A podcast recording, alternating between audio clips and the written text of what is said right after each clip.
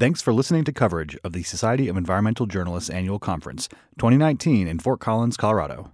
Thanks to all our members and supporters for making this possible. For more information on this and other sessions, look for the 2019 conference agenda at sej.org. This recording starts after the session has already begun. So, we will break here, and I'm going to give you a few statistics on freedom of information.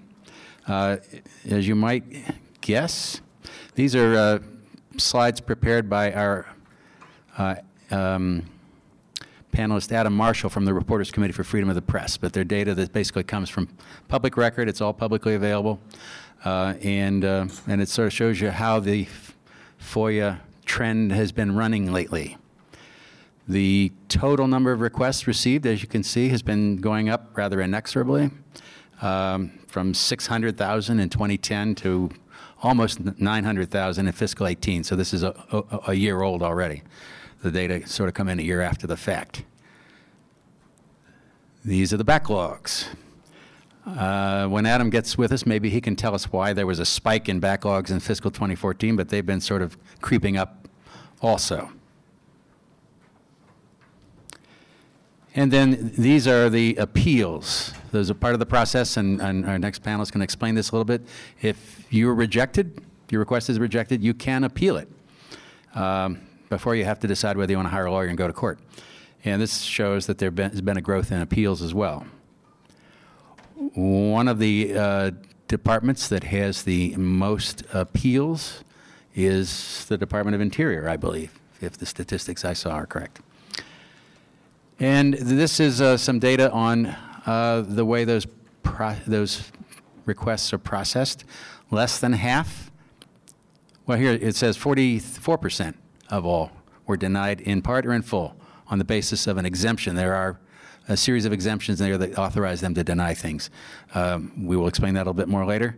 But in the old days, and I'm not quite that old, but I'm back from the old days, very few got denied. Very few. It's almost flipped the screen now. And as I said, you can appeal, and if you're still denied, which is often the case, you can t- take them to court, you can file lawsuits, and you see here that the trend has been up again, and quite a bit. And there are the Department of Interior lawsuits, which have also grown. So this is, um, you know, this is sort of the, the, the picture we're seeing here uh, more FOIA requests filed. Uh, is perhaps not surprising in this administration that we've seen this. Uh, Department of Interior, in asking for proposing a new regulation that would allow them to re- reject more FOIA requests, cited an exponential growth in FOIA requests filed and their inability to process them all in a timely manner. So their proposed regulation would allow them to decide that uh, your request was too burdensome and to reject it outright. Um, we happen to think that's not in the spirit or the letter of the law, and we filed comments objecting to it. And here also at the EPA, the lawsuits have spiked. Uh, 2018 was the time when Scott Pruitt was still administrator. In, in both of those cases, the big jump in FOIA requests there was concentrated around the administrator and the secretary's offices, but there were increases across the board. And as I think I mentioned to you, the, uh, the EPA has uh, proposed a regulation which they described as basically a housekeeping regulation on how they were going to handle FOIA requests. But again, it contained language in it that appeared to give political appointees uh, more say in which requests would be de- determined to not to be granted because they could not find uh, records pertinent to your request. Um, and that's an unappealable decision. So it was a, seemed like a backdoor way to deny FOIA requests with little opportunity for appeal. So that's the trend sort of in FOIA. And we'll talk a little bit more also about the, uh, the issue that I raised with uh, Acting Administrator Pendley. Um, we've all seen a, a growth in the, uh, well, there's Adam. Hi, Adam. Can we get him on the screen? Yeah. Through the wonders of modern technology. Beautiful thing. All right, does he, do you need the HDMI for that? So, yeah, that's. Okay. I mean, I could, yes, I do. Why don't we, Adam, if you don't mind, we're going to let uh, the others present their slides, and then we'll get you on and we'll all talk together. He said, sounds great. I had you muted. Oh, Okay, all right. There we go. All right. Okay, so we're going to uh, switch now to Jimmy, who can tell you a little bit about his experiences with FOIA. Jimmy Tobias, independent uh, journalist, and, um, and maybe also give you some tips on maybe how you can uh, fight the tide. Hey, everybody. My name's Jimmy. I'm an independent reporter. I mostly work for The Guardian and The Nation magazine, and formerly Pacific Standard. Rest in peace. Um, uh, but yeah, for the last couple years, I've been doing a lot of FOIA-based reporting, primarily at the Interior Department and its sub-agencies like the Bureau of Land, Man- Land Management. Um, and before I get into this, I just want to kind of get a sense of the room. Who here has ever filed a FOIA request? Okay. Who here files like at least a request a month? Who here files like multiple requests a week? Anybody? Okay. Yeah, great, awesome. Um, cool. All right, yeah. My goal today is basically just to convince you to file like a shit ton of FOIA requests um, all the time for the sake of your stories, for the sake of your readers, and for the sake of the law because it. Um, it, it's sort of like a use it or lose it thing, and we're seeing all these attacks on the law, and, and so the more people using it, the greater the constituency that can defend it and is paying attention, and you know, the, the more people understand its value. Um, so, oh, great. Maybe I'll try the mouse. Last time we had a little trouble with this PowerPoint slide, but this time we're not going to have any trouble. There we go. Yeah, so document based reporting, you know, harder to undermine or assail, and obviously a lot of people are trying to undermine and assail our profession right now. Um, can lead to all kind of great scoops, and the most important thing to know about it, I think, is like it, it's actually pretty easy. There's lots of frustrations. There's lots of things about it that can be difficult, but to actually just file a request is not hard. It's as easy as sending an email or texting your friends or, or you know calling a source and. I use the website Muckrock, um, and it's sort of an automated platform. It's really great for helping you uh, keep track of your requests. It's, you know, you you basically like type in what you're looking for in a box. It kind of makes the request for you, and um, and it sends it off to the agency. And so um, I'm just going to talk about one of my requests to kind of illustrate how easy and amazing it can be. So when my I started filing FOIAs in October 2017. Before that, I hadn't really done a ton. And one of my very first was to the Interior Department, um, trying to get the calendar of this guy named Doug Domenech. And Doug Domenech is a very powerful political appointee at the agency. Very few people know him, but he's an assistant secretary there now. He's also David Bernhardt's best personal friend. He's Meghan McCain's father-in-law. He's like deeply tied into the Republican world. And so I wanted to see who he was meeting with and just get a sense of his like day to day. And so eventually, like, I don't know, maybe like six months later, I got his calendar. Um, and I saw on his calendar that he had met with this group, the Texas Public Policy Foundation. And this is, I'm, this is just all from his calendar, you know, it's not the, a very difficult request.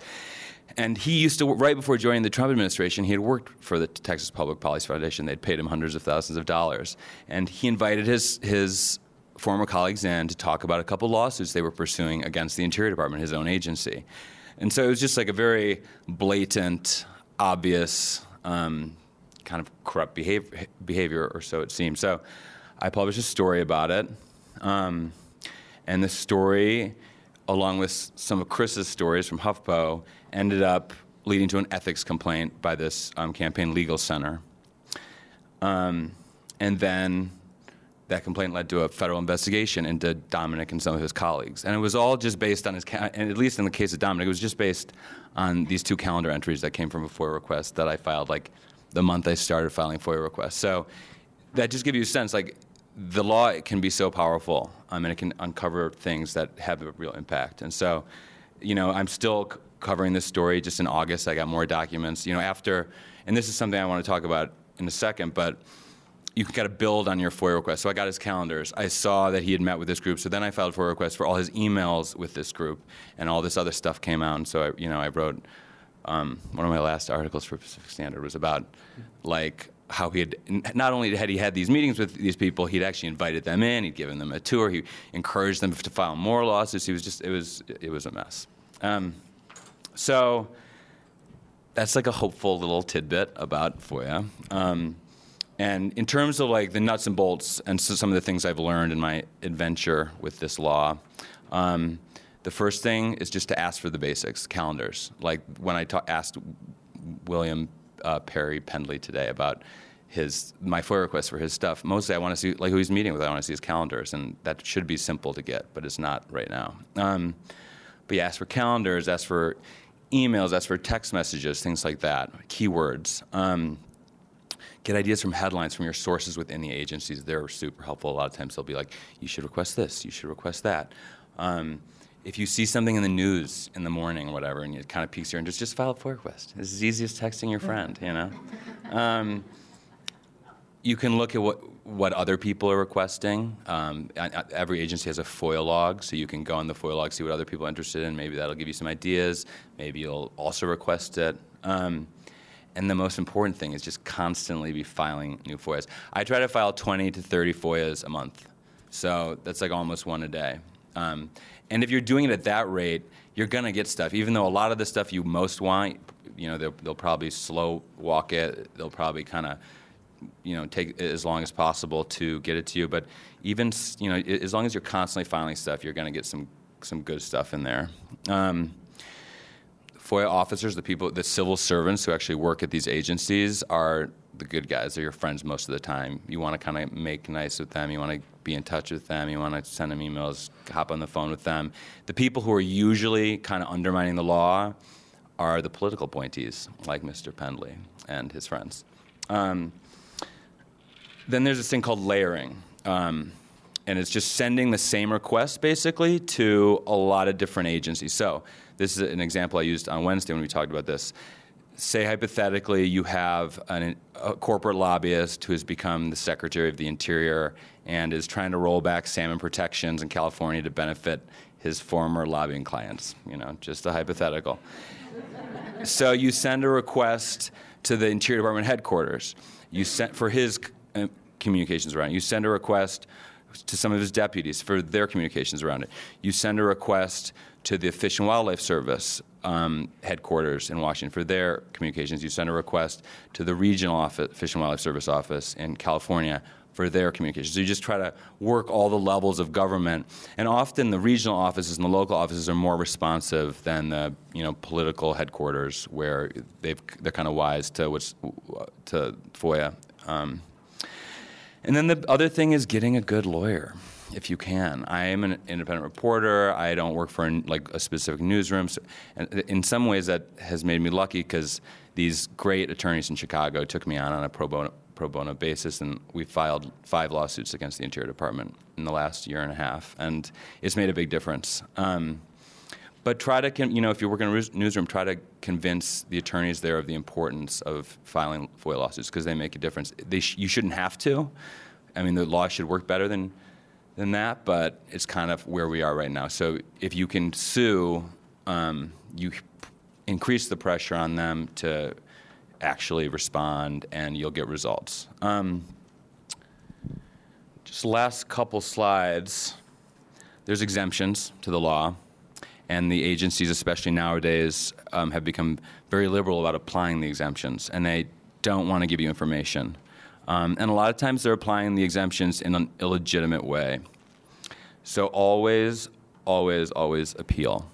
Um, for example, I just got a FOIA request back from the Fish and Wildlife Service in uh, Arizona that it, I was trying to get a sense of uh, kind of their communications around the immigrant rights group No More Death, um, no more deaths, and they said they withheld all these documents. And so I appealed, just saying under the law you have to segregate um, any information that's releasable. You have to release it. So like these, you know, withholding these entire documents is illegitimate. We'll see if it works out. It's kind of like an experiment. Um, and that's it for now. I'll pass it off to Tim. Yeah. Thank you. Uh, and we'll talk a little bit more about pro, no, pro bono legal help uh, when Adam comes on. And now, Tim Whitehouse. You going to come around here? Okay. Sure. Let me get them set up for you here. So my name is uh, Tim Whitehouse. I'm the Executive Director of Public Employees for Environmental Responsibility. And um, how many of you have heard of us, PEER? Okay, good.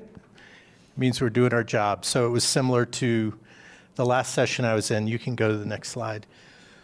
So we, um, so PEER uh, works with uh, public employees uh, at the local, state, tribal, federal level. Um, most of them are current employees working within the government, but we also work with retired employees. Uh, they'd be a great source for um, for those of you in the news business and reporters.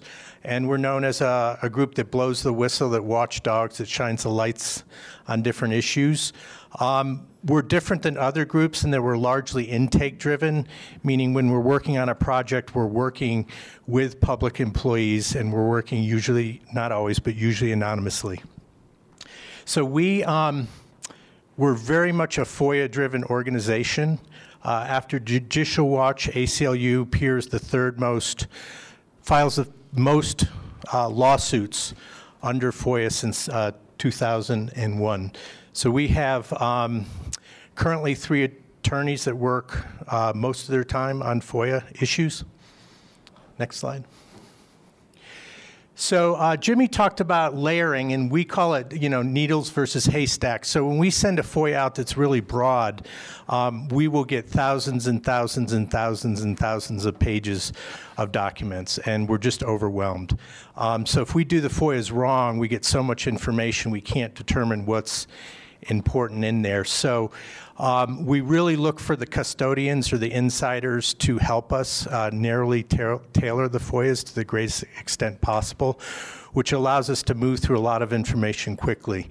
Um, we also um, again, as Jimmy said, we submit FOIAs to uh, different agencies or different parts of the agencies or state or regional field offices of the agencies, identical FOIAs or slightly different FOIAs. I'll also add in if there's any state involvement or local government involvement, be sure to FOIA them too. Um, and litigate. It's absolutely important that you uh, let them know you will litigate, you will appeal, uh, and don't give them a date by which you'll do it. Just say very soon. Uh, next slide. So we're all working in a context of um, collapsing federal transparency. And so when we see the, the FOIA lawsuits going way up and the, um, the number of FOIAs, I feel very sorry for the, uh, the professional staff, the civil servants, uh, but I don't really feel sorry for the political appointees because they're really bringing this on themselves. Um, and so we see veiled decision making uh, you know, extreme politicization of the process, which makes FOIAs very difficult. We're seeing, we, we hear a lot about decentralization, but that's not what's going on. It's centralization. Uh, decision making processes in all the agencies are being made by a few people, usually important ones at the uh, headquarters level. And uh, DOI, this is particularly causes problems because we have so many acting people that have never uh, been through Senate approval, and their authorities are very muddied. Uh, oftentimes, we believe they're making decisions that they don't have the legal authority to make.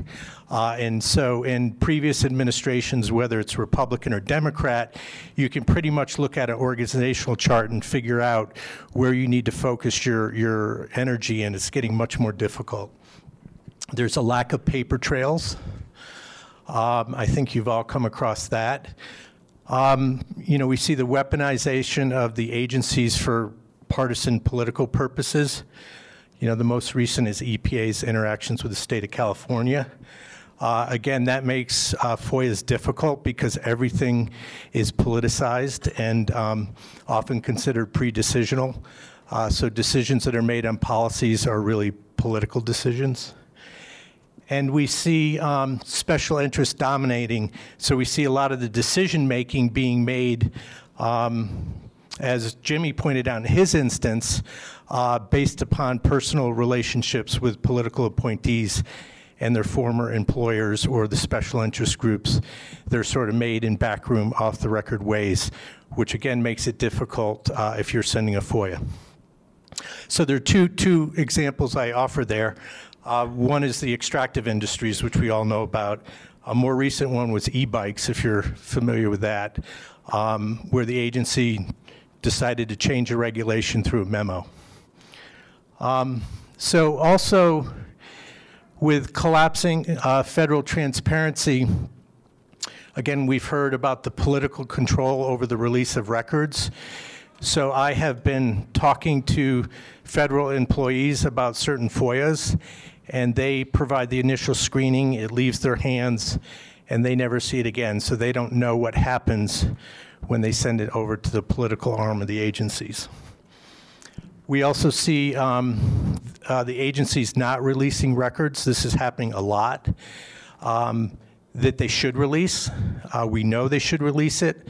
Since we're often working internally with government employees, we have to protect their um, desires to be confidential. So we're just um, more and more aware of some of the fraud that's occurring in the federal government. We have just so many FOIAs out there now um, that we're really not working uh, with agencies that are playing honest um, with the public. So there's, you know, we, we release documents that people give us. Uh, we released probably the best known were 11 sort of studies from the Department of Interior on the Arctic, which happened, I think, on my first day at PEER in March, um, that organizations had sent FOIAs asking for certain information, and uh, Interior did not release or even acknowledge that information, and someone inside of Interior gave that to us, so we released it to the public. So the other thing is the avoiding uh, creating a paper trail. So we had an interesting case. It's important not to let the agencies get away with this, where Scott Pruitt had a Superfund task force. And this great task force came up with recommendations. And people didn't really know much about this task force. So we sent a FOIA asking for the records, like who was on this task force, you know, where were their decisions, their agendas, all that kind of stuff. And they responded that, well, they're, they don't have any records. You know, this was sort of all kind of informal. And there was, they had members, but they wouldn't reveal the criteria for selecting the members of this task force. Um, and so we sued under the Federal Records Act. Um, so this is something important to keep in mind when the agency's telling you they don't have records is to figure out, well, if they should, then you should sue them. Um, and so when um, they settled at the, the last moment, um, but the Federal Records Act is a collection of statutes which ensures that there is documentation for policies that the federal government's making. Um, so they're not supposed to just go off and cut these deals um, with their you know constituents or their friends or their economic interests. So that's a powerful tool to think about if you're not getting a response. Uh, I want to offer a case example of what we're seeing, uh, how the system's getting bogged down. We're seeing a lot of this. So in August, uh, I sent a FOIA to an EPA region, since it's ongoing, I won't say and we were asking for a subset of enforcement inspection numbers in a certain state. Now, we know for a fact that it would take the agency about a minute to download that information and send it to us. Um, it was part of the Drinking Water Act, a subset of that. So we've spent numerous uh, phone calls and emails describing for them what we meant by enforcement and what we meant by inspections. And on some of these emails, there are literally 14 people carbon copied within the agency. Um, so this took a lot of time. And uh, just a couple days ago, I got a letter from them fail, saying we failed to demonstrate the request would likely contribute significantly to public understanding of the operations or activities of the government. So, what that means is they denied our fee waiver. We'll have to um, pay for it. And, uh, you know, we had written about 225 words in the uh, application about why this was in the public interest. So, what's going to happen is we're going to go rewrite that and submit it, where we'll sort of employ our rhetorical skills that we're so good at, and we'll appeal it and we'll win. But it'll be another 30 or 60 days. If we lose on administrative appeal, we'll sue and we'll win because they've released this information before. Um, so we're just seeing a deliberate effort uh, in the federal government and many agencies to make sure that information that used to be readily available uh, is no longer available. And that's all. Thanks.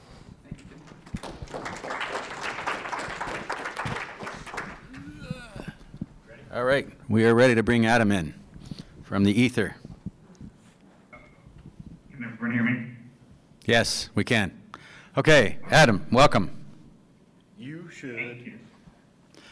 All right, so we've just uh, finished having uh, presentations from uh, all of our panel, uh, and Adam, I presented your slides on the trends in FOIA, uh, depressing though they are. Um, I guess uh, you know, would start you know, since you're you've just joined us, if you could tell tell me, are there are, are, things in, in regard to FOIA as depressing as the data look, or are there some bright spots there? um, I, I, think they are quite depressing, actually. You know, I, I, would say that the bright spots are, lawsuits uh, the number of lawsuits, um, but uh, in that there are groups, including a lot of journalists, that are willing to sue and have the capacity to sue.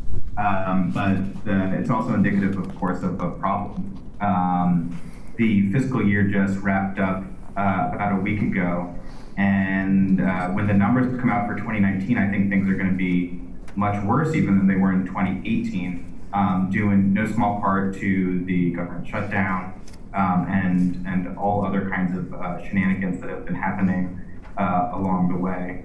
Uh, so uh, I'm, I'm not very optimistic about the state of FOIA. I, I feel like for the first year or two of the current administration, um, you know, FOIA wasn't given a lot of attention, and then things started coming out, and, and now we see that uh, FOIA has been given a lot of attention uh, by political appointees, um, most in a negative way, as, as people uh, have this discussed, including the uh, uh, change or proposed rule changes at Interior and EPA. The Reporters Committee and a, a large coalition of news media organizations strongly objected to those. Um, and so far, they haven't gone into effect. I just checked this morning. Um, but I, I, really don't have a lot of hope that, uh, that there are going to be significant revisions uh, based on our comments. So uh, the state of FOIA is, is a little, a little grim. So we're going to have to keep pushing, I guess. Well, I, I will tell you that I uh, had a chance to speak with Mr. Pendley's uh, press handler out in the hallway afterwards, and she assured me they're working to streamline the FOIA process. Uh, you know, you know, I, I will say actually one small uh, bright spot is um, there's a good article today in Courthouse News actually uh, that a number of federal judges here in D.C. Um, are getting increasingly frustrated with agencies, um, and uh, one judge has actually ordered uh, the Department of Justice to start justifying why things are taking so long. Um, so he's ordered them to uh, tell the court how many attorneys they have working on things, how many uh, full-time staff they have working on FOIA requests, whether they have been making uh, requests to Congress for increased funding uh, for processing FOIAs. Um, and a couple other judges have started to really uh, uh, not, not just accept blindly agencies' suggestions that they can only process so many records per month, but making them produce evidence to back that up. So I do think in part because of the massive increase in FOIA lawsuits, um, judges are, uh, you know, getting increasingly skeptical of agency claims. Um, so I, I, think that's a minor bright spot. Okay, I see, I see. Uh, let's turn and pivot for a moment now to talk about access issues. Uh, you know, reporters are having an increasingly difficult time getting interviews with federal officials, uh, and I'm not talking about the pol- politicals. We had a exchange with uh, William Pendley, the acting BLM director, where I called him on that, and he said, "Well, I, I just gave an interview to the Washington Post." Um, but what we're finding is that we can't talk to anybody below the political level. Uh, one, without a minder uh, approving it, and even the minders are basically being told not to uh, uh, not to set up interviews or answer questions without approval from the politicals. what is there that can be done about that? You all, why don't you start, and then I'm going to ask the others on the panel. Can you hear me? Was that for me? Yeah. Oh, sorry. You're the lawyer. Um, so uh, I, I would actually um, point people towards a really interesting uh, report that was just put out by the Brechner Center um, in Florida addressing um, the legal issues around PIOs, uh, public information officers, um, and restrictions on uh, government employees uh, speaking to members of the press. Um, uh, you know, in you know, and and the policies and, and all the procedures and things that go along with that. Um, the the by and large, the upshot of that is that the, the First Amendment does place restrictions on what governments can do in terms of putting, uh, in terms of restricting their employees talking with members of the press. Um, the specific uh, nature of the, those protections uh, varies a little bit depending upon the circumstances and what the uh, public employee is talking about. Um, but uh, uh, there are a number of instances in which courts have struck down broad uh, restrictions on public employees talking about matters of public concern. Um, and the Brechner Center paper is really interesting because it goes through and, and outlines these um, and uh, sets forth some strategies that news media can perhaps implement, uh, legal strategies to try to challenge some of these. The trick in a lot of these cases, though, is finding someone who, so finding a government employee who's going to be a willing speaker. Um, there are some cases in which news media have tried to challenge uh, these kinds of policies generally, um, and the courts have said, well, you know, that's great, but you haven't identified any employee who's actually going to speak to you. Uh, so I think one of the challenges for us um, as members and representatives of the news media is identifying uh, willing speakers um, as, as part of our thinking about how to go about challenging uh, these, these policies. Okay, thank you, Adam. Uh, Tim, uh, White House, you uh, have members who are public employees. You had a chance to look at this report. Do you think any of them are going to be willing speakers who will be willing to go to court? Uh, But I think there are protections that we, we now learn we need. We can't rely on the executive branch. Um, You know, there are different parts of legislation in Congress. Of course, they, they have no chance this year, but there's a Scientific Integrity Act that would allow the scientists participating in government-funded studies to speak publicly about their findings. Um, so there are different things that we took for granted that I think we may need to, in the future, look um, to legislate uh, to guarantee some of these rights within the government because the employees, even even if they, um, you know, want to speak right now, they're they're not. Many of them won't because it's it causes severe career issues. Okay, so you think there's, there's more of a political solution than a legal one to this particular problem? What is it that we can do to get around this stonewalling, this censorship by PIO or just political stonewalling that we have? Jimmy, do you have any uh, thoughts about, have you been able to, to work any magic that you can share with us? Well, I, th- I think FOIA is a possible workaround. Like if you you know if there are employees who you're not being allowed to speak to, you know, but if you can get in touch with them on background, maybe they can give you information. You know, they can give you ideas about how to get the information you're looking for in a different way, either through a leak or through a FOIA request. And you know, because usually what they want, you know, usually in cases like this, what the employees want to talk about is some, you know, bad action by their superiors. Um, and usually those things are documented in one form or another. So I don't know. I guess that's. Uh, that brings to mind a very ancient episode that I had back in the good old days of FOIA, where a, uh, an employee in the uh, Federal Highway Administration put a memo in the file that, you know, God forbid we shouldn't let Tim Wheeler see this. So uh, I knew to f- FOIA that particular document. Tim, what? uh, Um, Just a quick question Yep. about uh, where uh, wait a minute. You got to identify yourself. I'm sorry. Um, seems like they're. Hang on, let me, uh, so the question is, we have to repeat the questions, it's to be- keep it all on the record.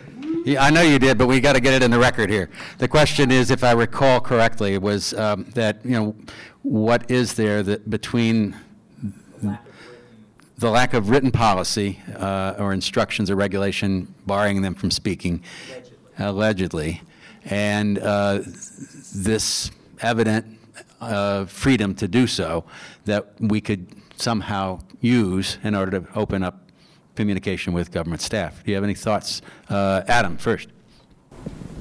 Uh, that's a really tough uh, issue, uh, no doubt. Um, I think you know most of the legal challenges to these policies or uh, or, or, restrictions on uh, public employee speaking come when the employee is punished and or retaliated against in some way, and then they you know file an action against the government, um, either a, a 1983 action or some kind of employment uh, related action hmm. uh, to try to uh, clear up, you know, their their own rights and their own legal status. Okay. Yep. Um, so the fear of fear of being retaliated against uh, informally, uh, getting sent to Siberia, uh, given no work to do, shunned in some way, shape, or form. could be, could occur even though they wouldn't take an official dis disciplinary action against you. Tim, is there another workaround? Are there other entities that one could turn to to, to sort of get information on the, on the QT? Uh, in addition to what uh, Adam said, uh, is I would look at the alumni associations, the alt groups. You know, if you're interested in digging deep into a federal agency, to build up your contacts and networks that way. Um, but certainly, we're in an environment where people who um, would have talked a few years ago won't talk. We're also in an environment, say at EPA, where access to certain databases, which were largely open to, you know, maybe a couple hundred people, are being restricted severely. So even among employees, there's less information out there. So I'm going to ask uh, Adam to, to, take a few minutes, uh, and then we're going to open it up to questions. Uh, all around. Uh, to describe the Reporters Committee has a, a an interesting new uh, initiative, a local legal initiative, where they are prepared to offer free legal help in a, a, a handful of states um, to begin with uh, to try to work on some of these issues. Adam, you want to explain it? Yeah, thanks so much. Um, so uh, I do litigation uh, here at the Reporters Committee. Um, we've been talking about the necessity of, of, litigation when it comes to public records cases. Um, that's pretty much all I do here. Um, I've been doing it for the last five years, um, pretty much commensurate with the time that the Reporters Committee started uh, litigating uh, public records and access cases uh, around the country. Um, so over the last five years, we've built up our docket kind of mostly at the at the national level. Um, uh, but also you know doing some some state and local things. And we have a really exciting new initiative where starting in 2020, we are going to take uh, our, our legal firepower and, and concentrate it in some states around uh, the country. So for the first time uh, in the Reporters Committee's 50 year history or so, we are going to be hiring attorneys in up to five uh, jurisdictions across the country. Um, those attorneys will essentially do what we do now through the Reporters Committee. They will provide training, they will provide uh, hotline uh, information for reporters. Um, they will litigate cases, uh, probably access cases, um, either uh, state public records cases or court access cases, or to the extent that there are uh, you know, federal FOIA issues that affect a particular state, and I think there are a lot of uh, environmental issues where that is the case. Um, you know, it's, it's, possible that those attorneys might litigate uh, federal FOIA cases as they pertain to uh, a particular state. Um, the Reporters Committee provides all of its uh, legal, uh, or the Reporters Committee attorneys, I should say, provide all of their legal representation for free. Um, and we've helped out a lot of journalists all across the country gain access to records. So it's something that we're really, really excited about. Um, for those of you who are interested in the process and how we're going to basically make decisions, we're inviting jurisdictions to basically submit a proposal for their entire state, uh, or you know perhaps Puerto Rico uh, if you're there, or, or DC. Um, So we are encouraging people in different states to work together to submit joint proposals. Um, the people who are submitting the proposal are kind of advocating on behalf of their own uh, state. So if we decide to uh, to hire an attorney there, they're not going to work exclusively with those people. Uh, they'll work with people across the state. But they're certain, certainly going to be looking to the people making the application uh, as to be the kind of initial partners in that state. Uh, so between now and let's see, October 31st, midnight, uh, is uh, the rest of the application process. If you all have questions about whether someone is kind of already taking the lead and submitting an application for your state, let me know, um, and I can connect you with whoever is uh, is doing that.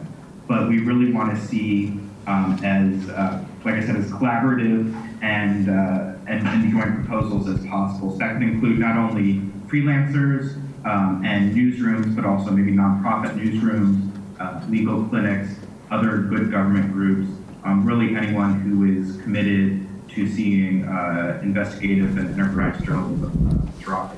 Okay. Um, so that is the, the, the kind of basic contours of the program. We're going to be making uh, decisions in November and December, um, hopefully hiring attorneys. And the goal is to get started in uh, early 2020 um, with attorneys in, in up to five uh, states. So we're really excited about it. Um, if you have questions about it, uh, you can always email or DM me or call me or whatever. Um, and all of the information, including FAQs and the application process itself, are available at rcfp.org forward slash local. So rcfp.org forward slash local.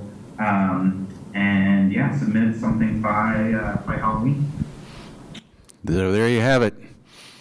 You got a little over two weeks to get your, your application in for the big prize of free legal help for a year.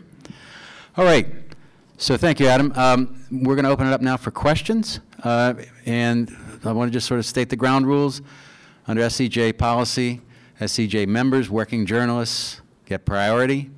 Um, if all those people's questions are answered in the time period allowed, if you're not one of those groups, then you may be able to ask a question. When I call on you, please identify yourself and make your question as uh, brief and to the point as possible. Try to avoid uh, long-winded uh, setup for it. Okay, right here. Um, the question was, you know, when you're talking to sources uh, uh, who might be guiding you in your FOIA requests, um, y- you know, in they're on background, do I use Signal and are people more sort of comfortable if I do?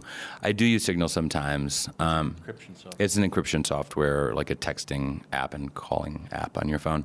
I do sometimes use Signal, but most of the time it's just phone calls, you know, on off on the weekends when the, you know the person's not in the office or maybe at night and just they'll walk me through what's happening and and also to David's question like I think one of the ways things are going down is that there's like a lot of harassment inside the agencies and kind of bullying behavior towards employees they're shut out of databases and you know like the BLM relocation is like the ultimate like scare tactic who's going to want to talk if they think they might get shipped to Grand Junction you know no offense to Grand Junction All right. Next question. Right here. Okay, the question is, is there uh, any kind of in-person uh, guidance, mentoring, uh, uh, uh, advice or tips or helps that you can get for filing FOIAs? Case specific. Yeah, one-on-one. Right. Well, uh, does anybody know of any? Uh, Adam, are you all equipped to do that? Uh, so I'll say we one thing that we have here is our hotline that you can call.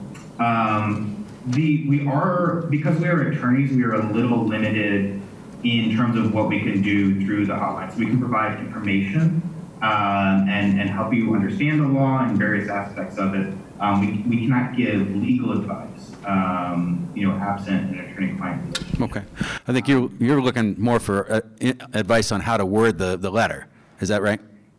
Yeah. Yeah, we, so we don't, for example, um, we can't review like drafts and, and say, oh, you should do this, you should not do this. Um, uh, we, can, we can certainly help you though uh, with a lot of the questions. I mean, people often have questions about like, specificity, right? Like how, how much detail do I have to give uh, in my request? Right. Um, you know, that's the type of thing where there are actually, there's actually a lot of case law Um, so we can put you like probably pretty close to the area where you need to be in terms of understanding. Um, I'll also say um, someone mentioned Muckrock earlier, which is a great uh, resource. Um, I highly recommend that. The Reporters Committee also has a FOIA submission system called iFOIA um, that can help you walk you through the process of filing a FOIA. It also asks you, you know, just some basic information, then it fills in all the legal cites, which is nice. And we also have the FOIA Wiki, which is our federal FOIA resource, um, which has all kinds of information, including sample requests um, and administrative appeals on it. So check out uh, the FOIA. So, Robin, the only other thing I could offer you is, uh, as head of our really high-powered task force, um, is if you have a specific issue uh, with filing, uh, we can canvass the membership and see if there's somebody who could give you advice. I mean, I know one of the things in, in, in FOIAs I've filed, I've found it useful to look at the logs and see what previous FOIA requests, how they were worded, and see what they got. Um, and you might actually find there that there's some of the information you're looking for that's already been released, which helps. But, but no, seriously, reach out to me, uh, and we can perhaps uh, help you, and, and you know, obviously not disclose what you're looking for. Yeah. I have Oh. three quick, go ahead, very quick things. Um, Muckrock's great. They have a ton of like Q and A's. They like sometimes they have sessions where they'll take Q and A's. That's how I met the lawyers that represent me. Like, there's tons of resources on there that are really, really helpful, um, and you can kind of explore. Uh, another thing is calling the FOIA officers and asking. I mean, they're like great, and they can help you kind of think about what you want to um, look for and what you want to word. And then a lot of states have like info centers for their laws, and sometimes you can call them. So those three things are all good. And YouTube has some good videos. Good. All right, let's see. Question here. Okay, so the question is Can you FOIA uh, government contractors to uh, find out about the work they do for the government? Great point. You should definitely FOIA the agency they're um, working for and ask for the contract to start with. Maybe something very simple and then build from there. Um, because ultimately, I think most of those will be agency records, although they may not immediately think that. Also, figure out who their lobbyists are and FOIA for their comms with like the political appointees in the department or something like that. Adam, any ideas? Uh, yeah, I mean, I think, uh, obviously, uh, the, the contractors themselves are not going to be subject to FOIA in the same way, although there may be some push in Congress to change this. Um, I, I do think FOIA for the, the contract and FOIA the agency for communications and such is a great way to start. Um, an unfortunate uh, uh, new development in FOIA that I'm sure is actually going to could affect a lot of, of you all is the Supreme Court's recent decision in a case called Food Marketing or Argus Leader versus uh, Food Marketing Right, that's right. Institute, uh, which concerns exemption four, which covers among other things trade secrets and proprietary uh, commercial information. Uh, the Supreme Court, unfortunately, uh, greatly broadened the scope of the commercial information prong of exemption four. Um, so I would expect that, uh, especially if you're FOIAing agencies for uh, information submitted by third parties, uh, especially companies, um, there's going to be a lot more exemption four cited. Uh, one strategy for combating that um, is actually to make sure that agencies are complying with the foreseeable harm standard, um, which is a, another even newer kind of uh, development in, in FOIA. Um, I think that uh, we have some strategies and thoughts about how reporters can leverage the foreseeable harm standard to beat back this kind of expansion of exemption four. Uh, so if people are interested, let me know. I just wrote like a bunch of amicus briefs on this exact topic, uh, and I'm very happy to share them with uh, them. Okay. Let's see. Right back here. So the question is, um, uh, in one particular case, requests for texts were, were denied because they said they didn't have the software. Are, are texts uh, re- retrievable? Is that the basic question? Do they have the ability to retrieve them? Uh, and I guess I would add to that question, do they have the right not to retrieve them? Yeah. Yeah, and maybe this is like a federal records uh, thing, but like I, th- I, I- think they have the ability. I've seen texts uh, often like their screenshots or something that they send you in PDF form. Um, one question is like, are they using these like self-deleting apps? That's always something to do for your agency. Like text, text for screenshots of the political appointees' phones and for all the apps on their phone, and see if they have any kind of these like signal or self-deleting apps. Because if they're deleting their texts, then that I, I think that's against the law. If they're self-deleting, they have a backup. They do. Uh, they they may not be visible anymore, but there's a backup. Um, so if if you send a, a really broad FOIA for you know every scientist's text, I don't know what the FOIA was, but yeah, if it's a very narrow focused, then because people conduct business by text, um, you should insist that they go and do the labor to get the text messages. We've gotten lots of text messages. We've got a FOIA with about 5,000 pages of documents from one person's text, which were very revealing. And I saw William Pe- Pendley texting today, so FOIA for what he te- was texting. We're stuck in the table there. Okay. Next question. Uh, right here, and I'll come across the room. I, well, I probably spend more time scrolling through Twitter. So, like, just take a little bit of that time and put it to, of you know FOIAing. But I don't know. You know, it really depends because the the actual sending of the request does not take very long. You know, it's like sending an email. It's really very simple. Um, sometimes there's research involved in advance of sending a FOIA, and that can take time um, a lot of times like reading through the documents you get hundreds and hundreds of pages and so it's very difficult to like read through them all um, but a lot of times what i'll do is like send them to sources who might be really knowledgeable about, about the particular topic and ask them what their thoughts are about it and if they not share them if there's something good you know and then like the lawsuits and all that. So I don't know. Like it's it really depends on the week. But sometimes, like yesterday, I spent maybe like a quarter of my day doing FOIA related stuff. How much do you pay annually? What did you say? How much do you pay For what? to get your results? To get results? Oh, question is, How much do I pay? how much it does it cost to get your results? Over the, over the course of a year? N- Not almost not. I mean, I, there's like a monthly subscription to Muckrock, but besides that, nothing. Uh, do you pay, have to pay to get the records? Usually not. Sometimes, like one time, I FOIA'd for like a professor's email in Maryland, and they wanted to charge me like twelve thousand dollars. So obviously, I didn't get those documents. But usually, with federal FOIA, they don't charge you if you're a member of the news media. Okay. Uh, let's see, right here. Um, I'd like to go to interviews. Uh, please identify yourself first. Oh, Adam? Are members of Congress subject to FOIA? I'm sorry, can you repeat it one more time? The question is, uh, the the questioner said she had attempted to interview a uh, congressman, member of Congress, was denied the interview, wants to know if uh, members of Congress are subject to FOIA. Uh, no. Congress, in its, in its infinite wisdom, did not uh, subject itself to. Um, although there are there are some uh, some state legislatures, uh, very forward-thinking state legislatures that have subjected themselves to their respective public records laws, uh, but uh, the the federal uh, Congress is not. Okay. No- You can FOIA, you can FOIA federal agencies for their communications with congressional offices. So that's a way to get some, some congressional stuff. And state offices as well. Let's see, here. Okay, so the question is, where do you find those pro bono attorneys to help you with FOIA requests? Well, I'd be happy to. You can. Some like Yale, I think, has a clinic. I'd be happy to put you in touch with the lawyers I use in Chicago. They have a big practice, and maybe the reporters committee. Adam?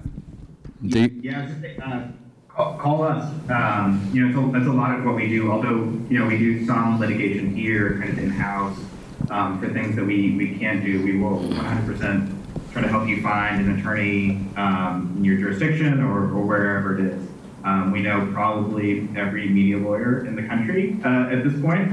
Uh, so we uh, we have a great Rolodex that we can flip through and, and try to hook you you up with uh, with an attorney. Okay. Can I follow up real quick? Uh, okay, sure. Uh, okay, so your question is, uh, should you wait to contact them for when you're ready to file one, or are you just having a trouble? Work I have to do before I email a lawyer. Oh, okay. Eh, Adam, any thoughts? Should they have their case already prepared, or can they just talk to you first? Um, we, we certainly have journalists come to us throughout all stages uh, of the administrative uh, process. We really encourage journalists to do administrative appeals on their own. Um, we're big believers um, in that, that administrative uh, appeals shouldn't require an attorney, um, and we try to provide resources and help people to do that. Um, there are some instances in which you know someone might come to us and say, "This is really interesting. You know, we want to help you set it up uh, uh, correctly." Okay. So, um, and the, the long and short of it is, uh, you can talk to us at any time, um, but we may uh, say, uh, you know, we think you can do this uh, this part on your own and, and come back to us in a little bit. Can I just, can I just say one thing? For, Okay, quick. I just have a little bit of a different experience with that. Like my the attorneys I've been working with, basically, like once they the interior interior department misses the deadline after 20 days, they're like they're just like let's sue them. So like I in a lot of the cases I sue over, I don't even ever appeal at all. I just usually like it's like three months out or four months out. If I haven't heard back, we'll sue them. Okay, right here. Okay, so the question, uh, to try to boil it down, is, is there a way that you can use the lack of a written policy to, to pry open the interview request that you wanted? Um, I'd have to say probably not. We've, at SEJ, we've tried to get written policies uh, from the agencies on, on communication with the media, and we were given one from the uh, Ruckelshaus Administration at EPA. Uh, So they don't really uh, co- cooperate in that way. I- I- It it may take political pressure, it may take legal pressure in order to sort of crack this thing, but, and more publicity perhaps, but that, that, I mean, that would be my response. Anybody, anything different? No. Okay, right here.